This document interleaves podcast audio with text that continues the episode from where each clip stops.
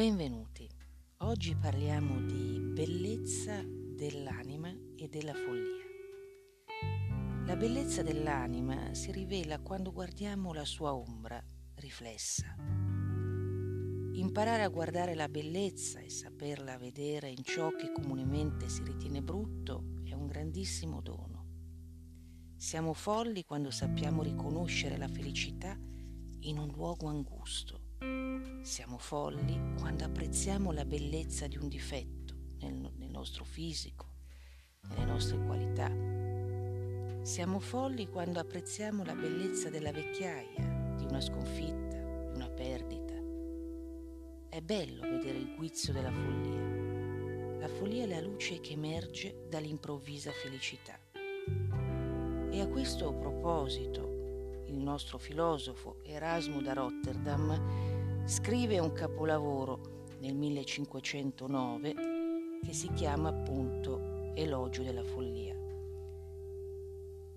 In esso è la follia in persona che tesse le sue lodi, smascherando falsi sapienti ed eccentrici illusionisti, tutti presi in una rete di discussioni oziose e inutili. È un'opera moderna che invita gli uomini a togliersi maschere e orpelli e a mostrarsi così come sono, splendidi nella loro follia.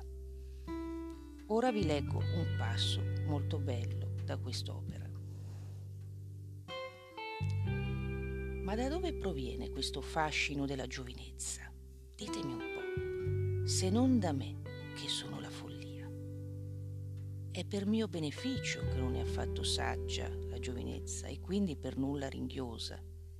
Giuro che non appena diventano adulti, con l'esperienza, la maturazione culturale, cominciano ad appropriarsi di una virile saggezza e subito appassisce la bellezza, l'allegria si spegne, l'umorismo si raffredda, il vigore si affloscia e quanto più ci si allontana da me, tanto meno si vive una vera vita finché subentra la dura e gravosa vecchiaia. Essa sarebbe del tutto insopportabile per chi che sia se di nuovo non ci fossi io, propizia, piena di compassione di fronte a pene così gravi, per ricondurlo all'infanzia, nella misura del possibile, del miracoloso, proprio come gli dei poetici soccorrono i morenti con qualche metamorfosi. Non è soprattutto l'assoluta ignoranza che rende attraente i bambini? Come si fa il non destestare con tutta l'anima, come una specie di mostro, il fanciullo prodigio, nato già vecchio? Intanto però non manca di spirito quando la vita non gli pesa ed è un'età più vigorosa, fatica invece a sopportarla. Talvolta torna alle tre famose letterine come il vecchio di Plauto, come ci soffrirebbe se fosse saggio. Il mio beneficio lo rende felice, gradito agli amici, simpatico compagno.